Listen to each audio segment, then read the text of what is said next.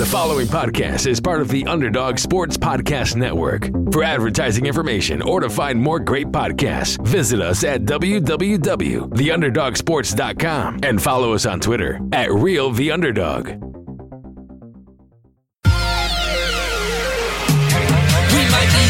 Underdog sports, but we came here to win. The most legit podcast. That's why we know you're tuning in. We cover the biggest news. We underdogs, but we can't lose. So trust the process. Yes, you, cause we got Chris and Anshu to bless you with the best features, best stories. We diving deep like a Lambo leap. Wake up, kid, and stop snoring. We on point just like this beat. Bring the passion like the dog pound. In the cold, get a gold brand. Sit back and raise the cat, cause we starting this show like right now.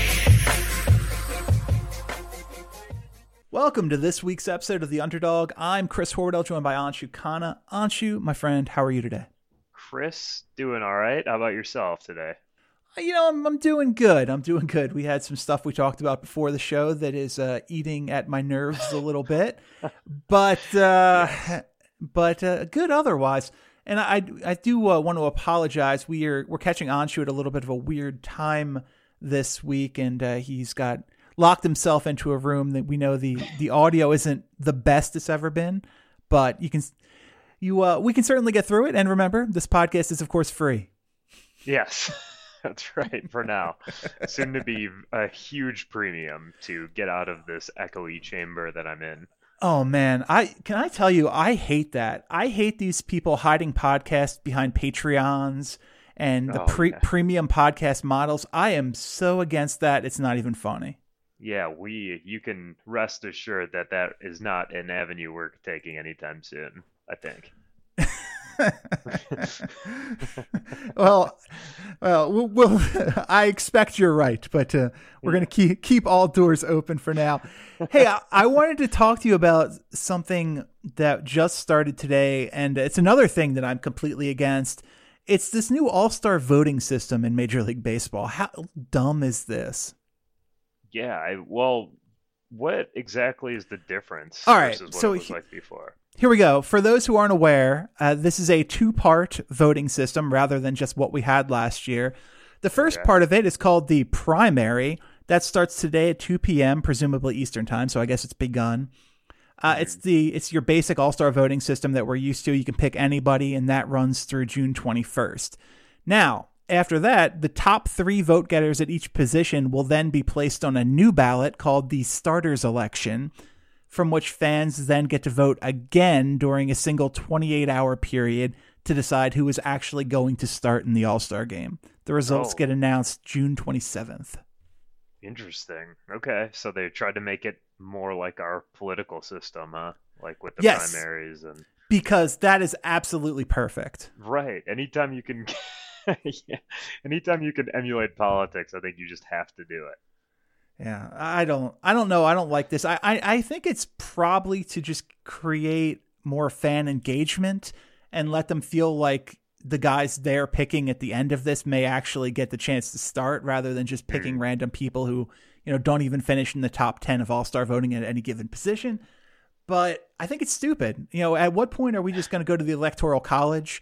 Uh, you know, underdog has 14 electoral votes, and we would like to put them towards Jose Altuve Wow. to start at second base.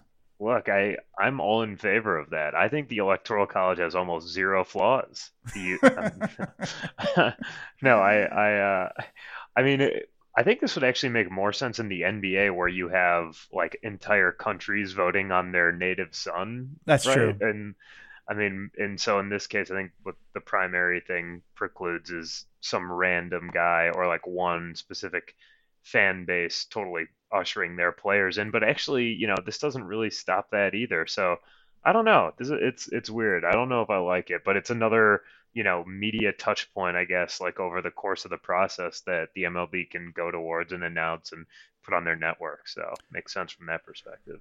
Yeah, you're right. Probably does make more sense in the NBA where we get these weird results where guys like Luka Doncic or Zaza Pachulia are voted as starters by the fans.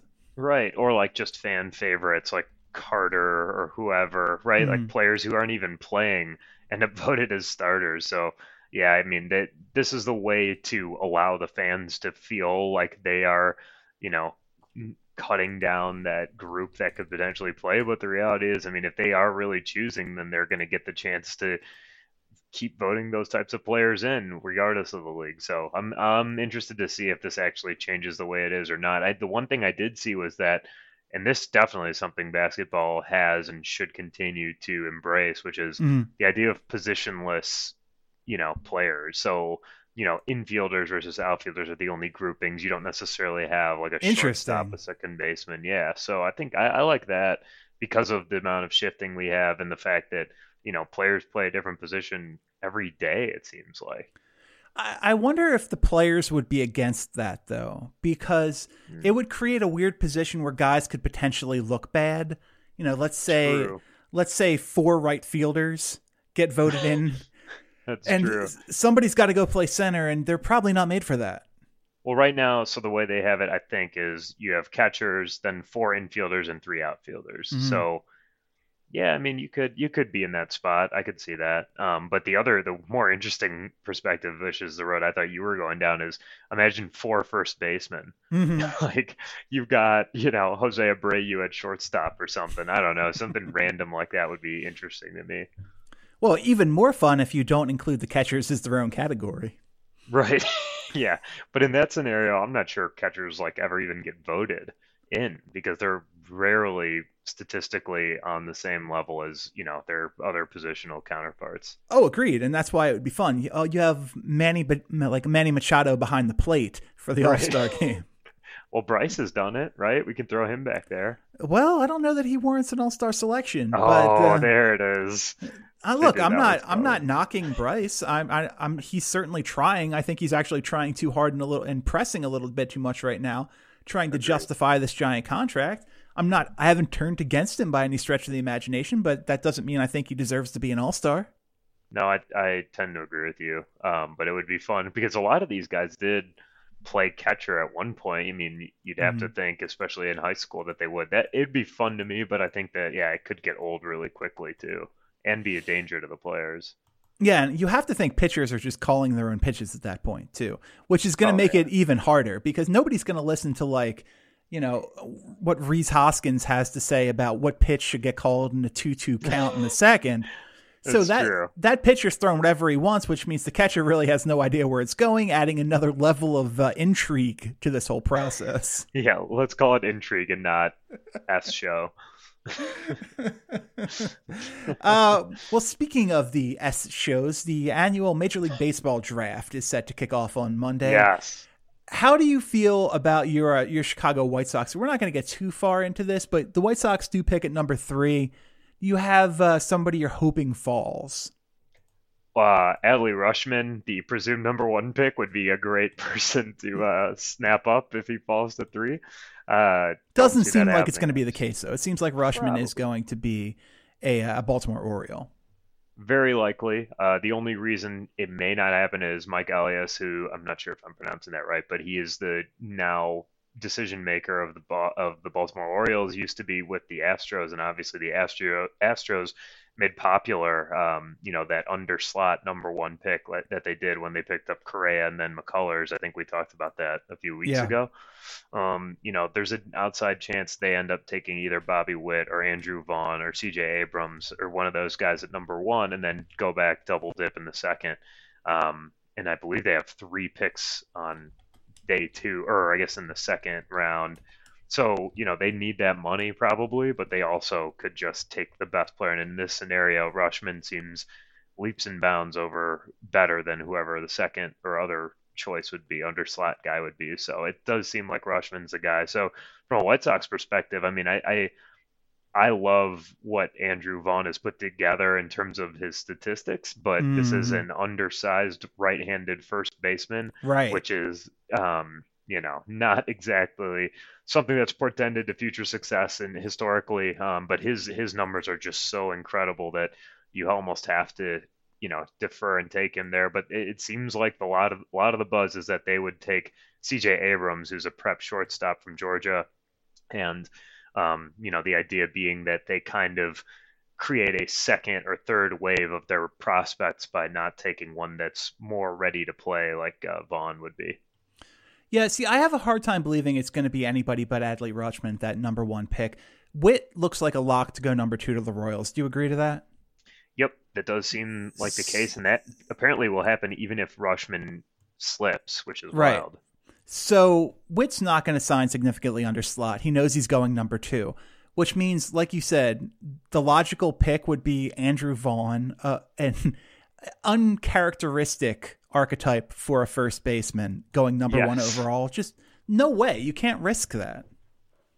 Yeah, I, you you just because of the historicals of having like a right-handed first baseman or what? Right. And you know, Vaughn has like I, I like I, I forget who said this. I think it might have been ew, it was somebody during the, the combine coverage, and I thought it was Mm. genius.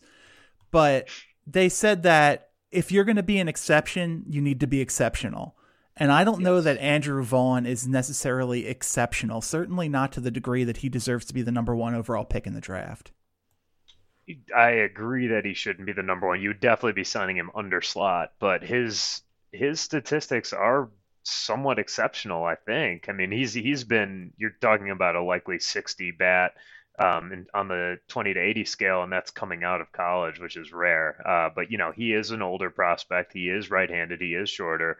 So you, I, I understand both sides of the coin, but it does he is he inherently more risky than the you know mega athlete like C.J. Abrams would be? I feel like it's basically the same.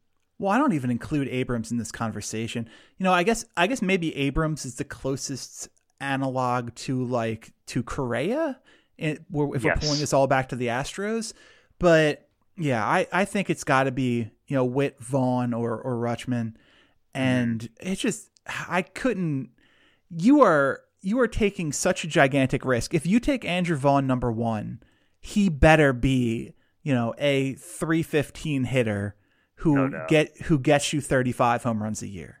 Yeah, and I mean, you're totally right. It puts so much pressure on that one tool, right? On the hit tool, not even the power, and really on the power tool too. Basically, the bat needs to play and it needs to move quickly because he's he's older than those other guys. Not Rutschman, he's younger than Rutschman, but you know he's older than Abrams by two Yeah. years and Witt by two years, and you know Riley Greene even I would say. And I mean, at that point you have to be getting a guarantee that you're getting a significantly underslot deal. And I'm not sure if you're honestly if you're um, Andrew Vaughn, like why would you necessarily take that kind of low deal, right? Like that underslot deal, because like does it really do you really want to go to Baltimore and, and be a part of that system? And like what incentive do you have to wanting to go one? That there's a lot of pressure associated with that too. I, I'm not sure that you know with all of that in mind that it would really be worth it I couldn't agree with you more. I mean, look, the stats are good, the stats are impressive, but he's just he's such a weird archetype for a first baseman. Mm-hmm. Like this is It's not rarity. this is not what what you think when you're looking at like your middle of the lineup first baseman. Absolutely not. Eh, you the power's been good. It's power's not been great, but it's been good. 23 home runs in 2018, hit 402. Um, but that's pretty good it, it, uh, no, absolutely, it's pre- it, absolutely it's pretty good, but it's also college. Let's Yep. not forget that he's not doing that in Double A. If it was No. Double A, it's a lot different. And he's Well, like, twenty what do one. you He's twenty one years old. Where a lot of these guys, you know, had he come out of high school, he would be around Double A right now. I think well then that always brings into account the other perspective which is high school first basemen just don't go that high right we've That's talked true. about it before Sure. so um so that's an issue I mean it, you're battling so many different you're right the archetype is bad like the up the ceiling is you know a Paul Goldschmidt type obviously when you think of a right hander and and I mean Mhm. but what how rare is that you know like how how quickly are you devolving into an exception to the rule rather than the trend? And i think that you know it, there again there are risks associated with all these guys but rutschman and witt to me stand so far ahead of everybody else that it's really it makes it even harder to justify going with someone like vaughn at number one or two just because of what you are you know it'd be one thing if it was wide open um, but it's not in this case. So I, I then tend to agree. I think at three it becomes a very interesting conversation, though, and that's where the White Sox are. Would you go Vaughn or Abrams based on the archetype that you're mentioning with Vaughn? How concerned are you? Because you know this this isn't like picking a guy like C.J. Abrams who you talked about, who if you pick him, he's a he's a White Sox in four years if everything goes right. If Right. you pick Andrew Vaughn, he better be up in the next couple of years. This is a 21 year old who you're taking number three overall. You have to think he's pretty close to a finished product and move should move quickly through the minors. You have Zach Collins, you have Jake Burger. There's only spots for so many of these guys who are basically going to get stuck at first base or DH. For sure, for sure. Those are both great examples of why I don't think they would go with Vaughn, even though Nick Hostetler, their scouting director, has generally gone with college hitters in, in the first round over the last few years, citing those two guys that you're talking about.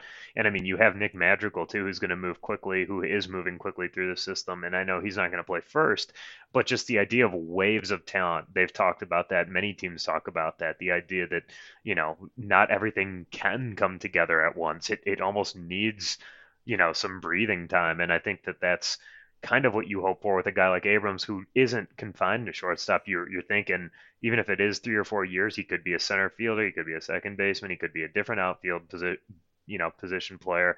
But it gives you more leeway where a guy like Vaughn, as you're you're saying, basically has to do that one thing. And I think it's it's a really tough thing to grapple with because you also have to think when you've got that fast moving of a player like you have to think about Abreu. You got to think about mm-hmm. like those decisions that are, are, coming quickly, and and this guy has to be penciled into your lineup within you know the next two or three years. And I'm just not sure that's a real smart way of doing it. I, I would be excited because I think the bat's going to play, but I do have real concerns about all the other stuff that you're bringing up. Right. Well, less interesting for my Philadelphia Phillies here, picking 14. This is a team that has uh, allegedly been in love with Jackson Rutledge, the right-hander from JUCO, for quite a while. Big six-eight kid with a short delivery, and uh, really throws the ball hard, but the the accuracy hasn't always been there. They were tied to Josh Jung, the Texas Tech third baseman, for quite a while, which was kind of perplexing to me because, you know, like I talked about with you with Burger and Collins there.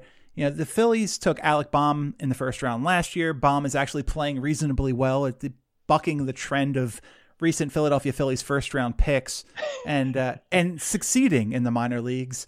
Mm-hmm. So he, you know he is a third baseman now, might end up being a first baseman, probably ends up being a first baseman at some point in his future. Uh, you know they've been tied to uh, George Kirby, the pitcher from Elon. They've been tied to the uh, the kid from Carroll, Corbin Carroll, yep. from the outfielder uh, from from Seattle.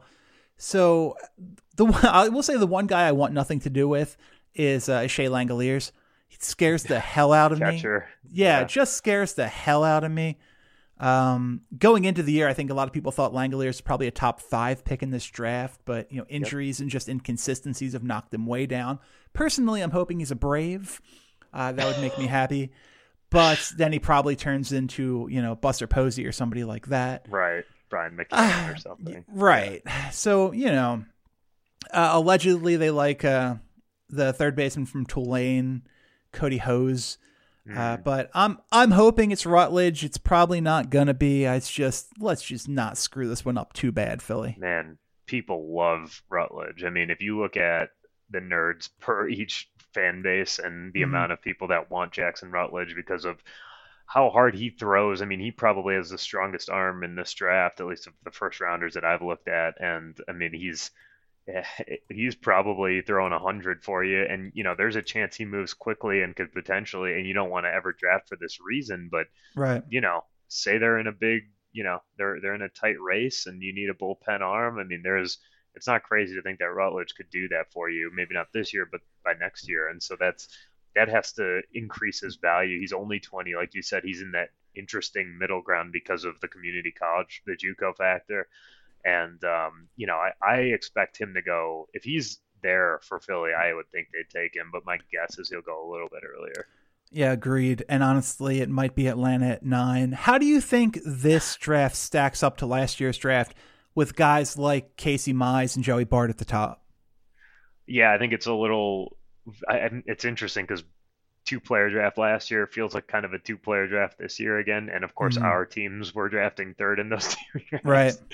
So, I mean, I, I like Madrigal too last year. Um, I think that the top is stronger last year than this year, but I like kind of like the mid to late first rounders in this draft. I think there are a lot of good players. You didn't mention mention my favorite younger player is Keoni Cavaco, who is a huge power type at third base um, from California. Really like a late riser in the process. I really like him. I like Kameron Misner too. That's another guy that you know we came into this year thinking that he could be a top ten pick vault himself, but the raw power is just huge. He just hasn't tapped into it.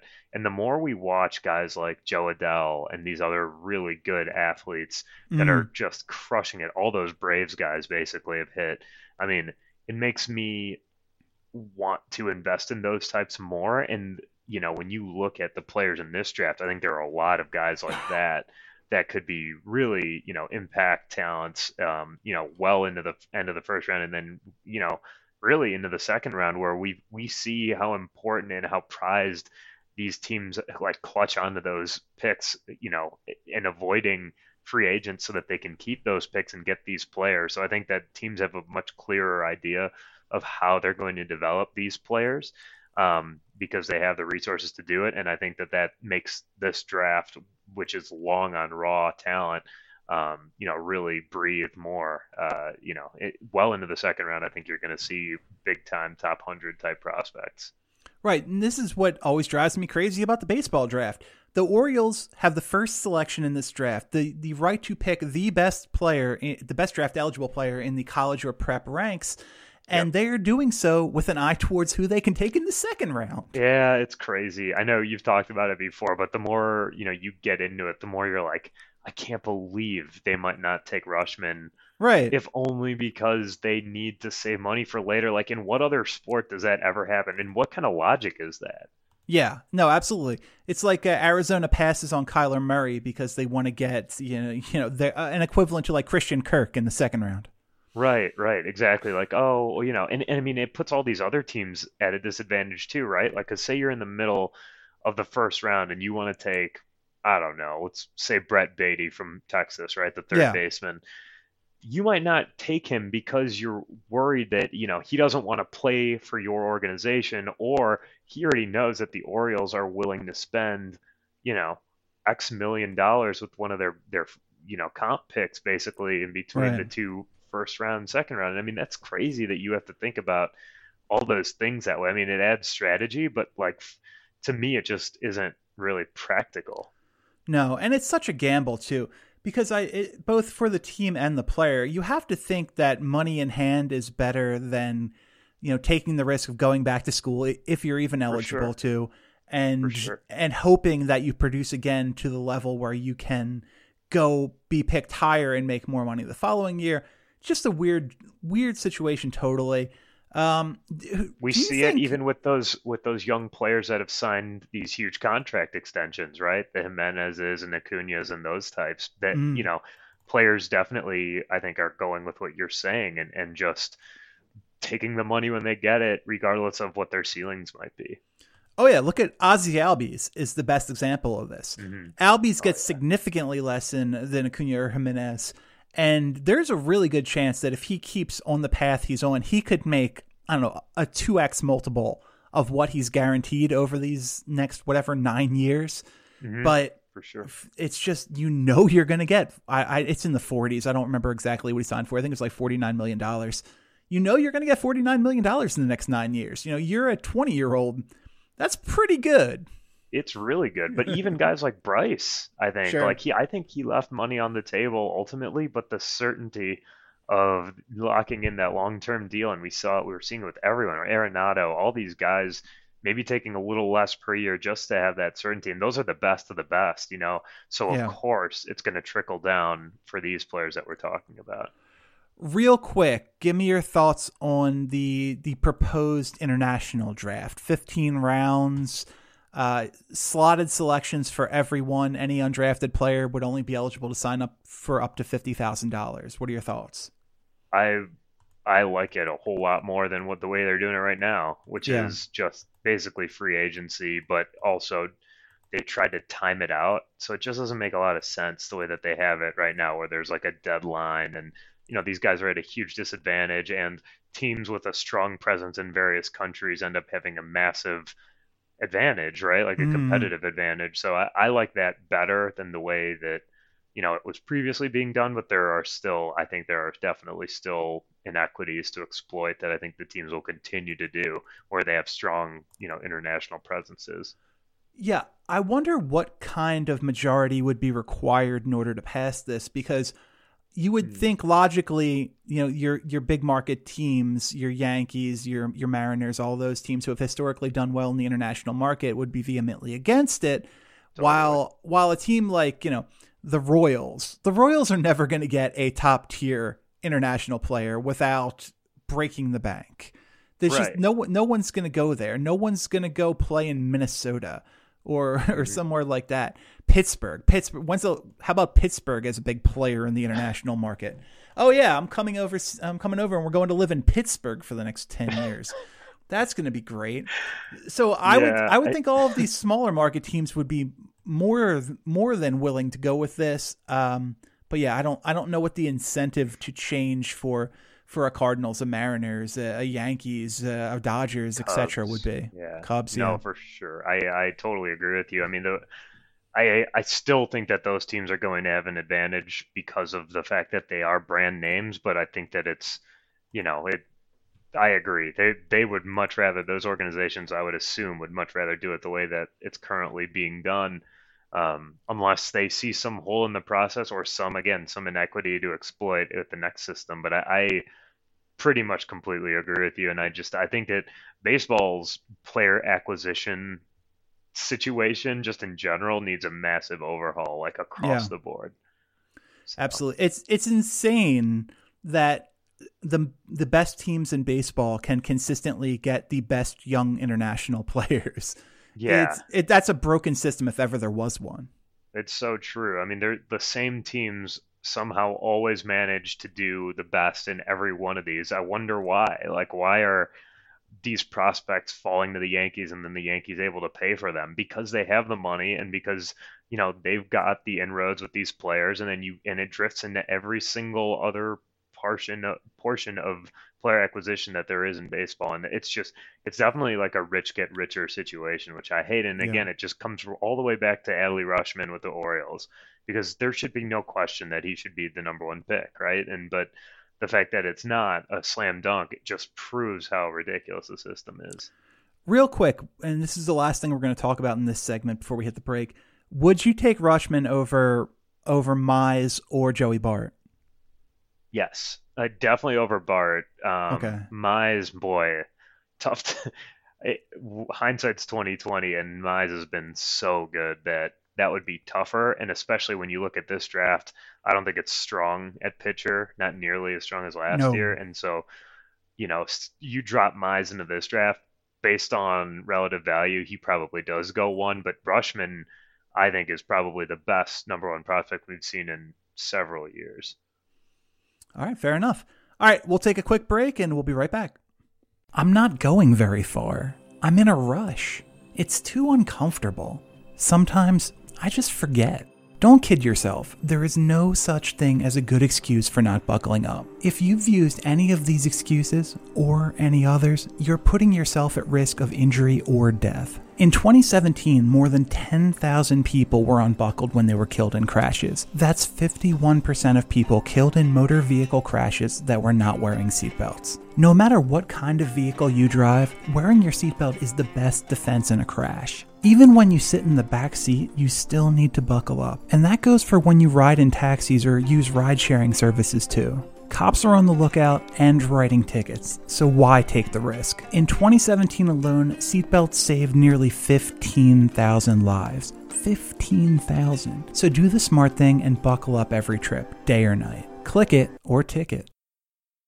Hi, I'm sports broadcaster Anne Marie Anderson. I'm Olympian Holly McPeak. We're both former athletes, businesswomen, and mothers, and we want to help you create the life you want using sports like a boss. Whether you're an athlete, entrepreneur, or parent, we want to help you get to where you want to be. Well, good, because I either got too many kids or I'm overscheduled, overwhelmed. Honestly, Holly, half the time I feel like I'm screwing it up. Well, that's why we created this podcast to help get coaching, parenting, and the whole sports culture back on track. We've got a big network of people elite athletes like you, Holly, entertainers, experts. We're going to find out what works for them and what doesn't so that you handle sports like a boss.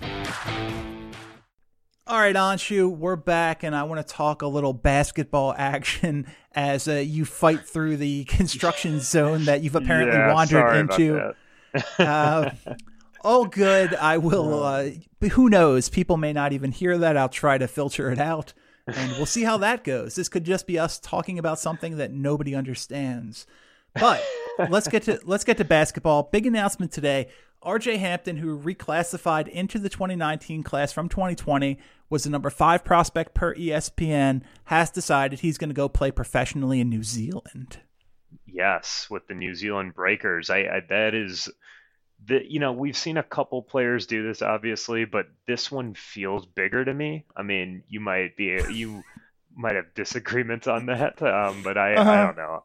I feel like it's uh it's a huge deal, so we'll see. I mean, well, uh, we've seen it with other players. My hunch is that it will, no matter how good he is. I mean, unless he's just absolutely amazing there. My hunch is that it is going to hurt his draft stock overall. But guess what? He's getting paid, getting paid more than whatever he would have made as a recruit for one of these big time schools. He says he would have gone to Kansas. Um, so it's I. My guess is he ends up falling out of the top five for that exact reason. But we'll see. And and if he's good, and if they're you know if he's able to crack the top three or five next year in a wide open draft class, it might very well be the difference in how players end up you know making their college or international decisions going forward. Yeah, I hate saying stuff like this to sort of diminish what we're about to see about a month from now when the 2019 NBA draft kicks off. But next year's draft looks like it could be a ton of fun with guys like James Wiseman and Anthony Edwards and Cole Anthony and RJ Hampton and Jaden McDaniels, international players like Theo Maledon and uh, Denny Avija. I'll take a shot at that one. I've never Yeah. actually heard heard that pronounced out loud. Um, but just a ton of talent there. Uh, yeah, I don't, I don't know if he necessarily is going to be a top five pick regardless. I think he's, he's in that like, for me, he's in that like three to seven range. So could like kind of flip a coin, flip of a coin, whether or not it's a top five pick. But it, it'll be interesting. We've, who's been the most successful player who has decided to ditch high school and go play internationally. I mean, we've had like the Brandon Jennings and the the Terrence Fergusons. Who else comes to mind? Those two immediately came to mind. Um, Yeah. And you know, Terrence Ferguson slips pretty hard into the late what early twenties, right? And Yep. um, you know, I. Yeah, I'm trying to think. There was also before the international route, a lot of players went JUCO, but obviously not getting paid to do that. So Right. it's tricky. I, I don't know that there's a better one than Jennings, and then Jennings Simons, I guess he did that, right? I think he went. over- Simons came out of prep school. Um, Oh, he went prep school. Okay, He was he was a fifth year high school kid, so he declared for the draft last year. that's what it was. We're we, we're going to see something similar this year with Jalen McHugh, but Mhm. yeah, I don't know. I mean, I I think last year we had Darius Bazley, who was going to go to Syracuse and ended up interning at uh, like a, a shoe company. I don't want to. I want to say it was New Balance, but I'm honestly I can't remember who it was. That's Now, right, yeah. now he has gone from McDonald's All American to a guy who is going to be lucky to be picked at the end of the first round. Mhm. Um, yeah, I don't. This is a gamble, and I I think this is going to be one of two. There's probably even a bigger name, despite the fact that Hampton is even is a much better player. I think we're almost uh, certainly going to see LaMelo Ball go play internationally for a year Oh, as well. That's right. Good call. Yeah, I mean, look, the guys that play overseas generally are imperfect players. We're not seeing Zion go over there. We're not Right. seeing, you know, Barrett go over there. The reason is because there's certainty associated with playing and being productive here. And I, I mean, th- I think that that's kind of the difference in the types of players you see go over there versus go overseas versus play here. But again, if if this situation works out well for Hampton, I mean, there, there's a really good chance that it ends up, you know, being the straw that breaks the camel's back, and like a lot of these players end up going. But it's going to take one guy to be that good, and we just haven't seen it. Even though we've seen international players, of course, go top three, it just seems like these these young players have uh, had issues for whatever reason. Yeah, I would agree with you about this potentially being the straw that broke the camel's back if this was three, four years ago. But Mm. now I think we're probably going to have high school players eligible for the draft come the 2022 NBA draft. So Ah, good point. next year's class would be the last one that was really uh, affected by this. And you're right. You know, it, it's difficult to to build yourself up, to build your own personal brand while you're playing internationally. Let's say let's say Zion Williamson was playing in New Zealand this year and doing exactly the same thing.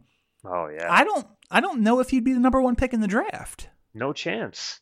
Absolutely no chance. Like e- even say like everything ends ends up working the same way. RJ Barrett's similarly inefficient or you know kind of erratic, and Cam mm-hmm. Reddish has the year he had. And just say everything happened exactly the same. I mean, you're probably looking at Ja Morant going number one, I would think, and then.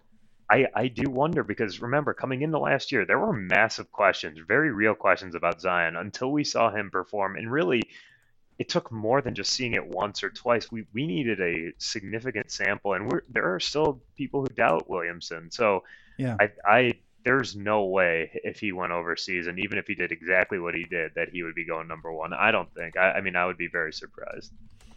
I agree with you completely. Uh, we've had a, a, another interesting team sort of pop up in the Anthony Davis sweepstakes today, and that is the Brooklyn Nets. What do you think about a potential trade of uh, Davis going to Brooklyn? I I think it'd be really tough for Brooklyn to put together the type of assets that they would need to get him because you'd think that they don't want to move Russell, right? Look, they have like, to move Russell. Yeah, I think th- I think fine. this is contingent upon they figure they get Davis, they also get Kyrie Irving.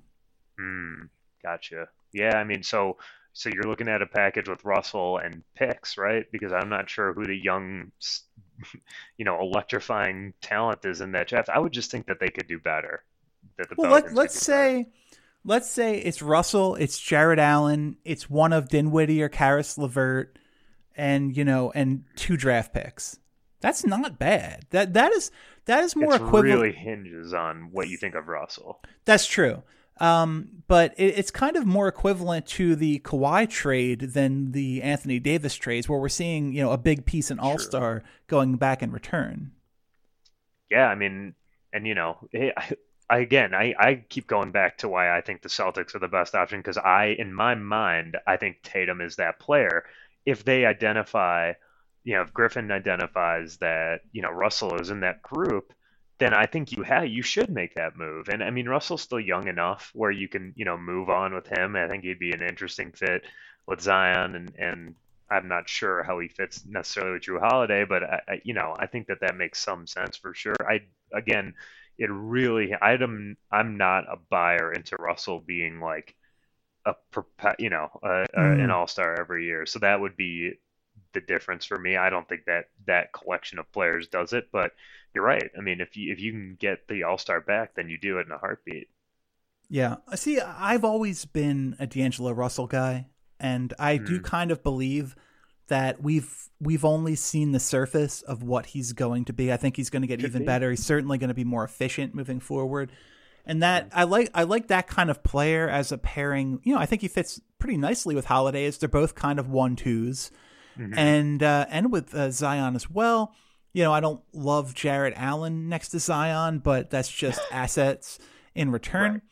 Uh, I don't know. It's nice to have. How does that rate compare to the Lakers package? Uh, well, the Lakers package. I think we've talked about this pretty much ad nauseum, but Mhm. it, it is so tough to quantify the value of that package because of the lingering health concerns about Brandon Ingram. Yep, agreed. And I mean, and now that that number four pick is locked in, eh, eh, you know, as far as being an asset that they can move, I think that that Yeah.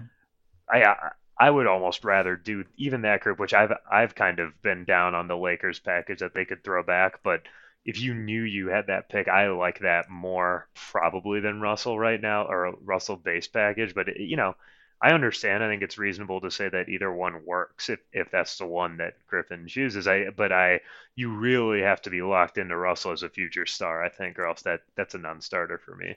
That's fair. I'm just I'm happy we have uh, something new to talk about there because it was the same three teams for so long. And uh, actually, I want to I want to stay with the Lakers and talk about their dysfunction here for a second. I don't know. Did you catch this Rob Pelinka story on ESPN? Just Oh, telling God. bold-faced lies to people. I did. You're talking about the Heath Ledger alleged Yes. conversation he had. so with Kobe for Bryant? for those yeah. for those who aren't aware of this Uh, this story comes back from uh, March 2018. Apparently, The Rock was there at the Lakers facility as part of a Genius Talk series. Uh, standing beside Johnson, and I'm reading this from ESPN. Uh, standing beside Johnson, Pelinka told a story about his former client, Kobe Bryant. There was one time when Kobe, who I worked with for 18 years, was going back to play in Madison Square Garden, and he had just seen The Dark Knight, Pelinka said. Obviously, you guys saw the movie, and he's like, hey, hook me up uh, with dinner with Heath Ledger because he got so locked into that role. I want to know how he mentally went there. So we had dinner with Heath, and he talked about how he uh, locks in for a role, and Kobe used some of that in his game against the Knicks. Obviously, Heath Ledger had been dead for six months at that point.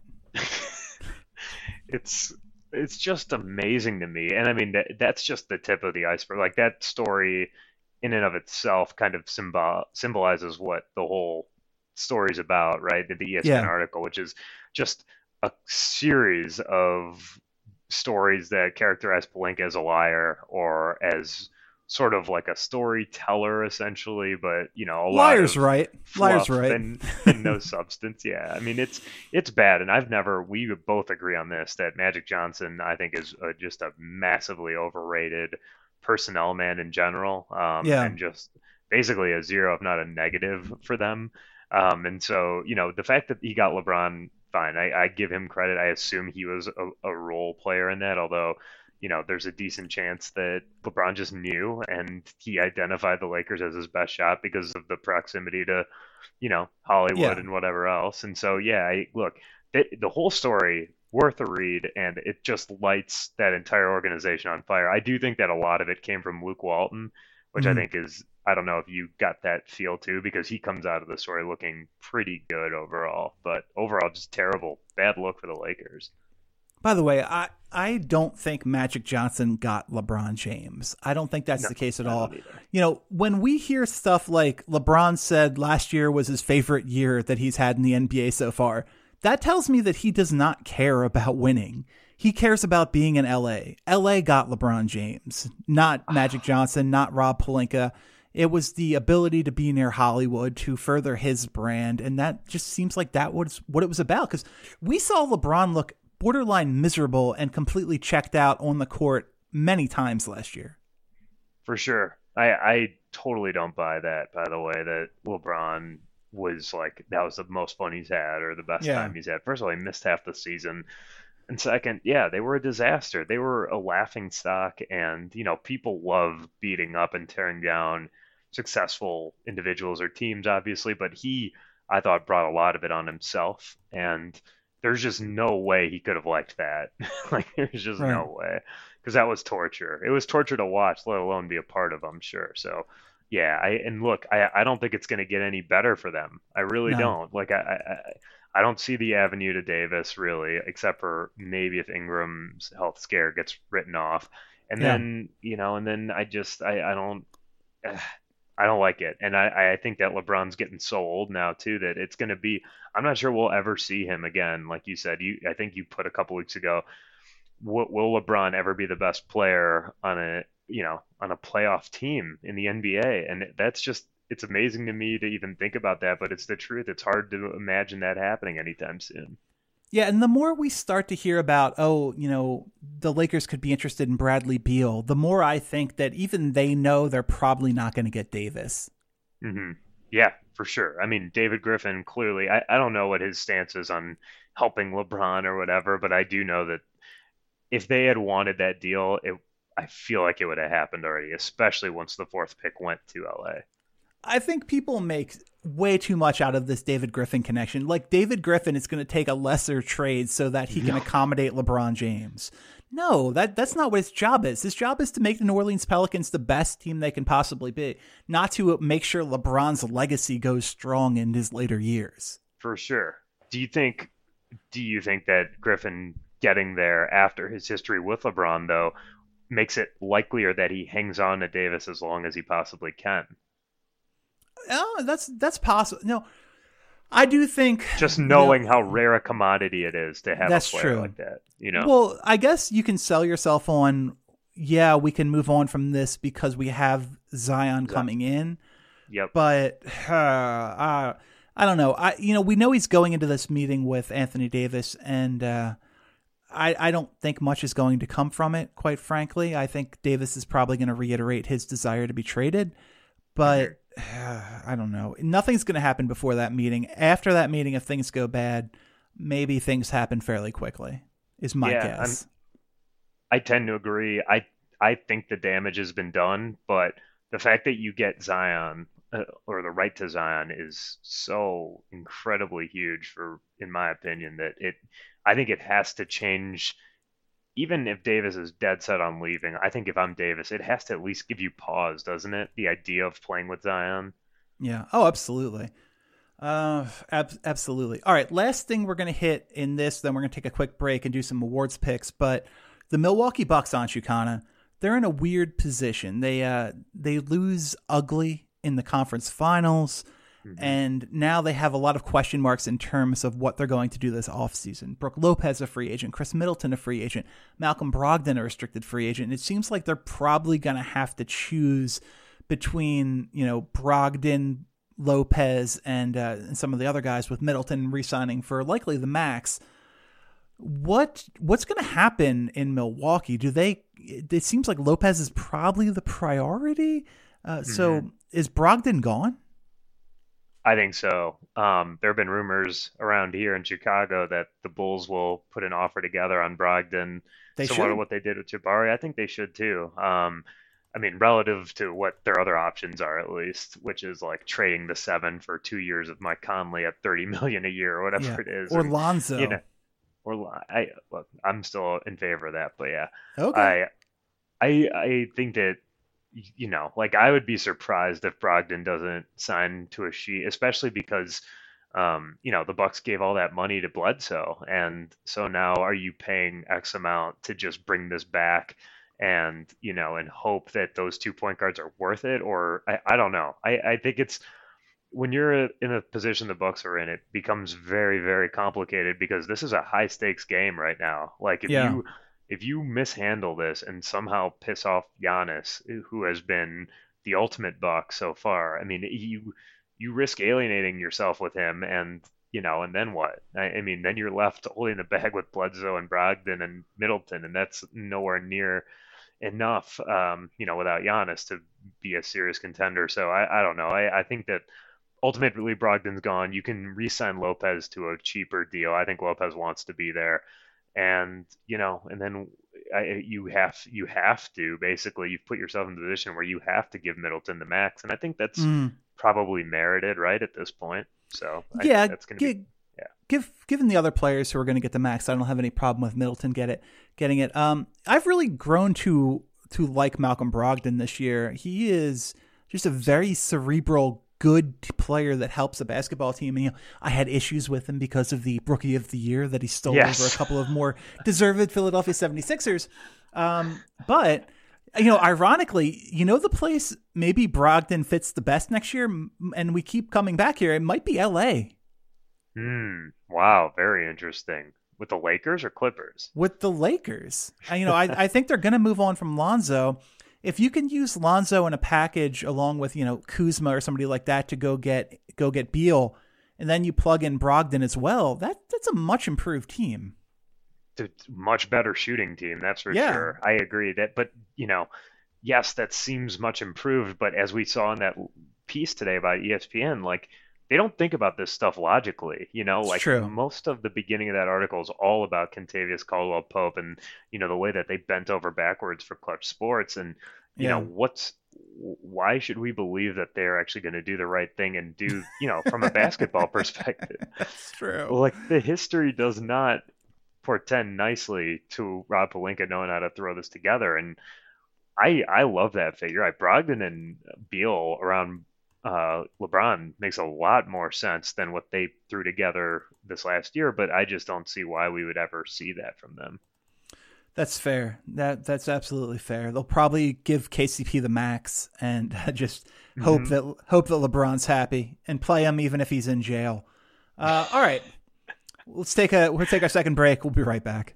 Hey guys, Chris Horwedel here to let you know that Yahoo Daily Fantasy is now an absolute must play for all DFS enthusiasts. We've still got weeks left of NBA action plus the playoffs. Baseball is right around the corner and golf is in full swing as well. Get it? Full swing. Now is the perfect time to start playing Yahoo Daily Fantasy. If you've already played daily fantasy before, then you know all about this. But what about the people who have never played daily fantasy before? Well, I'm glad you asked. Yahoo has you covered. Unlike those other big sites that let their users enter like 150 different lineups into their bigger contests, Yahoo has a 10 entry max. And what that means? It means better chances for you to win the big contests. And there are a couple of really cool things that I want to draw your attention to. First of all, the daily no management fee contests. Because of how they're set up, these are contests that are going to have fewer entries, but the same amount of prizes. Better chance to win. Come on. And Yahoo also has a very cool, very innovative quick match feature. This is absolutely great for beginners. This means you're not going to get randomly put up against some master of DFS, some head to head genius, some ninja who's never going to lose. You're put up against someone of an equal skill level, and you can do the quick match contest at $1, $2, $5, $10, and $25 per slate. Best of all, with no management fee, that means if you play for 10 bucks and win, you get $20, not like 16, 17, 20 full dollars. So sign up today at yahoo.com backslash daily fantasy or by downloading the Yahoo Fantasy app. And as a fun little treat for all of you guys, you get $25 in free play when you make your first deposit using the promo code POD25. That's P O D 25. And that bonus is available to you immediately. You can use it to enter contests right away. The minimum deposit is only 5 bucks. That promo code once again, don't forget it. P O D 25. Hey guys, Chris here and I'm going to tell you something that you already know.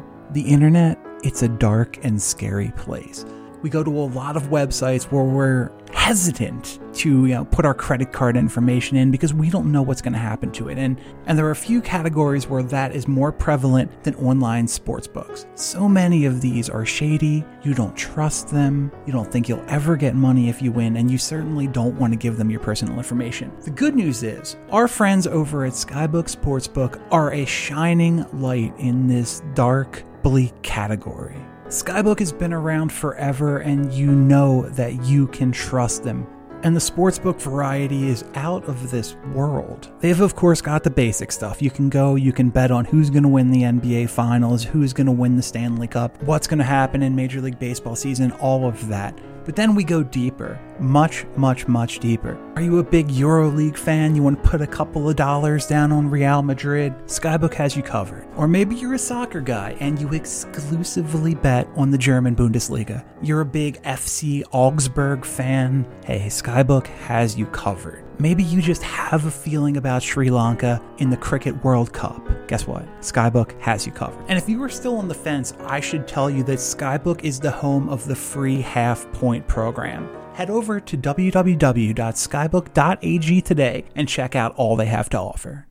All right, Anshu, we're back, and I want to take this opportunity here to do some picks for NBA award winners. Uh, We've got some lines over here. Our friends at uh, Skybook Sportsbook.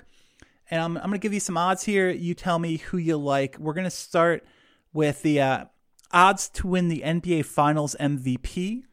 Ooh. Skybook has Steph Curry minus 135, Kawhi plus 200, Draymond plus 6, Kevin Durant plus 850, Klay plus 1200, Iggy plus 2000. Oh boy, a lot of Warriors. Boogie plus yeah. 2000. The next the next Raptor shows up here at uh, Kyle Lowry plus 2, Siakam plus 2, Fred Van VanVleet plus 25, Ibaka 25 and so on. Yeah, I mean, you can basically take out any Raptor aside from Kawhi. And, you know, Kawhi is an interesting one to me because I think there's a scenario where they don't win the title and Kawhi still is such a dominant force that he becomes the vote. But I, Curry is properly rated as the favorite, and I Agreed. would I would lean that direction for sure. Yeah, and I think this is interesting just from the kind of statement that it makes in that Steph saying, "Look, this is my team. This has always been my team. We don't need Kevin Durant to win."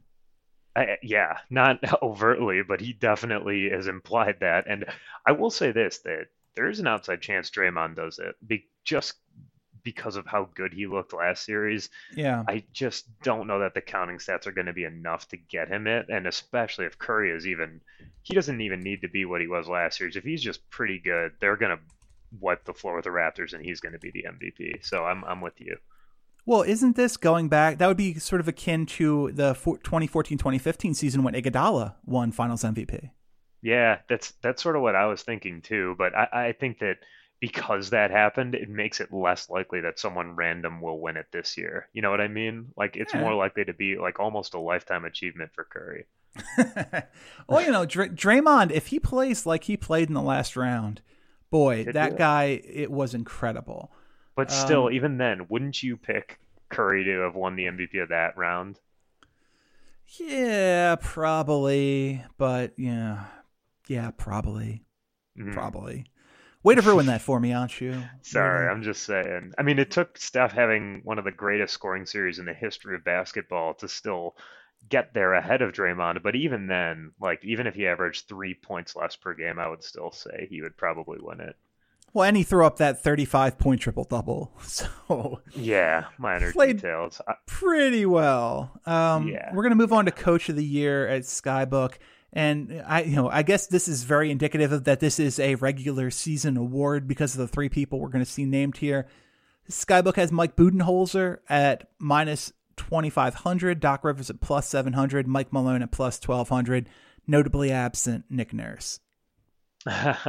yeah, you can tell this is a regular season award for sure. Um, I would probably it should be voted for after the year, shouldn't it? Like, I how do you not include that as part of the body of work? But Right. um, I would say uh, it seems very evident that Budenholzer is going to win it, and I'm not sure he deserves it. Honestly, like I think that he's done a great job. I think the Bucks were a totally different team than they were last year, and they definitely have some stability there. But I'm not sure that he deserves it over even Doc Rivers. Like what they did is, is so impressive.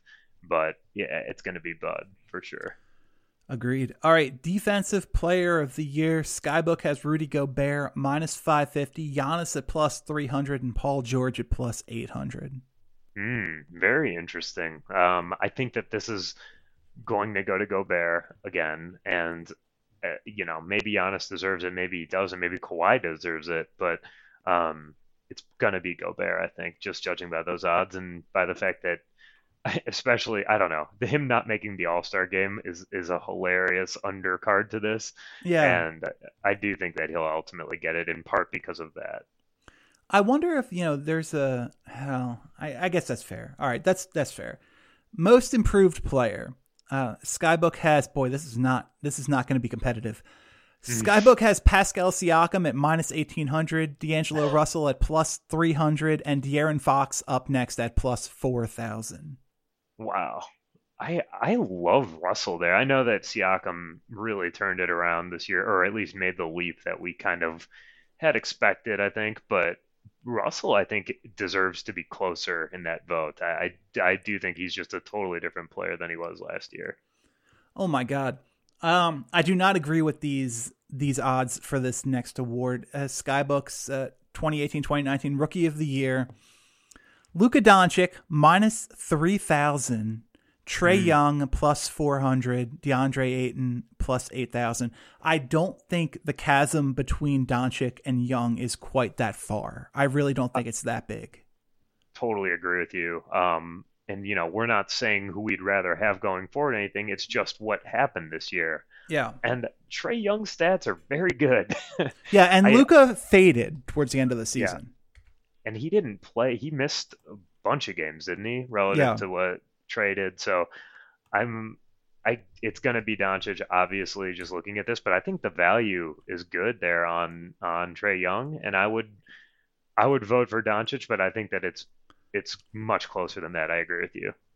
Okay, let, let, let's give these numbers here. Trae Young played 81 of 82 games, Luka 72 of 82. Luka scored 21.2 points per game to Trae Young's 19.1, so he's got a couple point advantage there. Big mm-hmm. advantage in rebounds for Luka, 7.8 to Trae Young's 3.7. Um, Trae Young has the advantage in assists, 8.1 to an impressive six for Luka. Mm-hmm. Luka shoots 42%, Young shoots 41%. Luka shoots 40, uh, 30, that's What's up? impressive for Trae Young. Agreed. record. I mean, Very how, impressive. How much harder it is for someone that small to score. It's very impressive. Uh, Luka shoots thirty two percent to Trae Young's thirty two percent from three. Luka shoots seventy one percent to Trae Young's eighty two percent from the line. You know his. Uh, eh, I just I do not I do not see a thirty four hundred uh, point barrier between these two guys. I just I really don't. And this no, is I don't either. I, I think we, we basically gave Luka this award by by the All Star break, and we're not ignoring what happened after that when he got cold and Trae Young got red hot. Yeah, yeah, for sure. And I mean, it, that's the problem with some of these awards that we just assume. Like same with Budenholzer, I think to a certain extent. I mean, they were definitely a really good team throughout the season, and it's a good regular season award and a, a testament to both these guys that they end up winning it. But I, I do think that like Trae Young is, like you said, and you didn't even include steals. Trae Young was really good in that. Uh, you know, from that perspective too. So I, I don't know. I, I know that he's not quite the all-around player that Doncic is, but I don't see the logic around how that's so so far apart. Who wins the trade? If you have to give one team the win, because obviously these guys were traded for each other last year, basically going to end up being uh, Luka Doncic for Trae Young in the number ten pick in this draft, which you know Jaxson Hayes, Sekou Doumbouya, somebody like that. Who wins? Mhm. I, is it crazy to say it was a fair trade? I mean, I'd rather have Doncic, but I think it's pretty close. Yeah, I agree. I think both teams really got w- the player that was perfect for them. Yes, yes, I agree. I, I again, I think Doncic will end up being not significantly better, but better. Um, but value-wise, after one year, I think that it's pretty darn close. I agree. Uh, Trae Young is the closest thing we've seen to Steph Curry since Steph Curry. Uh, I don't, Right. you don't don't know that he's going to hit that incredible upside, but his future is is so bright. Uh, it is. He's in the right era, that's for sure. yes, yes, yes, he is. I don't know how he would be doing if this was 30 years ago, but that's also not a problem for him right now. No, Um, 2018 2019 six man award over at Skybook. They have Lou Williams minus 1800, Domantas Sabonis plus 700, and uh, Skybook has Montrezl Harrell plus 900. yeah, I'm definitely on board with what the implication is here, but I do think Sabonis had a very nice, efficient season for the Pacers. I think is a nice piece to have going forward for them. Yeah, but Lou's award and one of the best contracts in the NBA. It is agreed and agreed. Uh, all right, final thing the 2018 2019 Most Valuable Player Award. Skybook has Giannis, the heavy favorite, at minus 1,000, James Harden at plus 250, and Paul George at plus 4,000. yeah, yeah. I, I mean, I got Giannis in part because of the Harden fatigue, I think, but that Mhm. should be closer for sure. And I just, I, I'm not a Harden fan as far as watching his game, but what he's strung together over these three years is mind-numbing to me. And I mean, this is just the beginning for Giannis, but I think it would be fair to have Harden win it this year and Giannis eventually probably win it next year and all the years going forward. But you know, relatively speaking, where do you stand on this? I'm I'm interested to hear. I do think it's I do think this is Giannis's award. Um, I think he is he is more important to the Bucks than Harden is to the Rockets. Both obviously integral to their teams, but Mhm. you know, I agree. I think I think the Rockets really struggled because they were so dependent upon Harden. You know, in a scenario where he doesn't play on that team and Chris Paul is the number one guy with somebody else, uh, I think they're they're still a good team. They're still probably a playoff team. If you take if you take uh, Giannis, Giannis off of that. Bucks team, they are competing with the Bulls rec- record wise. Uh, I probably agree. I think a little bit high, more highly of Middleton, but I also think that Middleton is just the perfect player next to Giannis. So yeah, it's worked out really well that he happens to be there. I'm not sure what they would look like without him. I think that Budenholzer certainly gets the most out of his teams, but from a talent perspective, yeah, I mean the Bucks are worse, And you know, Giannis makes everything go for them, and you know the fact that he played more games is is, is a testament to him. You know, like Mhm. that he's that he matters that much. And you know, I have absolutely no problem with him winning. I would probably vote for him because of his defensive ability, but I I think what Harden did this year is certainly clearly the second best of uh, anyone. And I, I I'm remain very strongly in the pro Gobert camp here. I know that he's never going to win an MVP, but he's you know his his all round ability, his effective field goal percentage in combination with the fact that he's going to win Defensive Player of the Year, I think is Mhm. something we just sort of ignore conveniently when he's been so good. And Jokic is kind of in the same spot too. Yeah, no, I, I agree completely. And you tell you talk about Trae Young being in the right era. Well, James Harden has found the right coach. Yes, and the right era. It, it all works for him, but he, you know, his degree of difficulty on his shot making is just. I mean, I know this is like a very baseline thing to talk about from a basketball perspective, but it's it's incredible what he does, what how hard he makes these extraordinary look, or how easy Yeah. he makes it look. All right, last thing before we get out of here, sir. Uh, NBA Finals, best of seven uh, here on Skybook. Warriors minus 290, Raptors plus 237. Where are you putting your money? All over the Warriors. I would be completely shocked if they don't win this championship. Where are you at? Agreed completely. Uh, I'm I'm sticking with my prediction that Boogie plays and uh, Kevin Durant does not. I think we'll probably see OG Anunoby back game four, but I don't I don't think we're going to get to a game five. Is how I feel. Wow. Yeah, I I don't feel that strongly about it, but I would be very surprised if it does if it gets done in more than five.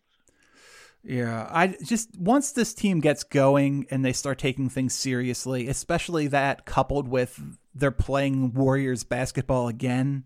Yeah. You know, oh God, yeah. You, you know what? The the one thing that would be really interesting. Let's say let's say Durant misses the first three, comes back game four to presumably wrap up the championship as with the Warriors at 3-0, and then the Warriors drop game four with Durant. Oof. That would be the ultimate slap to the face to Durant, I think. But it would be very interesting if that's how it ended up going down. I wouldn't be surprised if he did play like off the bench just for a game, just to say like this is my goodbye. You know? Yeah. Well, I don't think he cares. I think he's already checked out. But uh, Yeah. Agreed. that is what that is. And uh, this has been this week's episode of The Underdog. For Anshu Khanna, I'm Chris Horwedel. Thanks for listening, and we'll see you back here next week.